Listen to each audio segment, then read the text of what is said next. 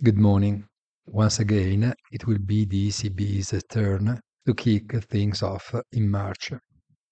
On Thursday, the decision on monetary policy in Europe is expected, or rather, the update on the thinking of the Governing Council, which will, however, be anticipated the previous day by the testimony of the Fed chairman before Congress and the questions to which he will have to provide answers.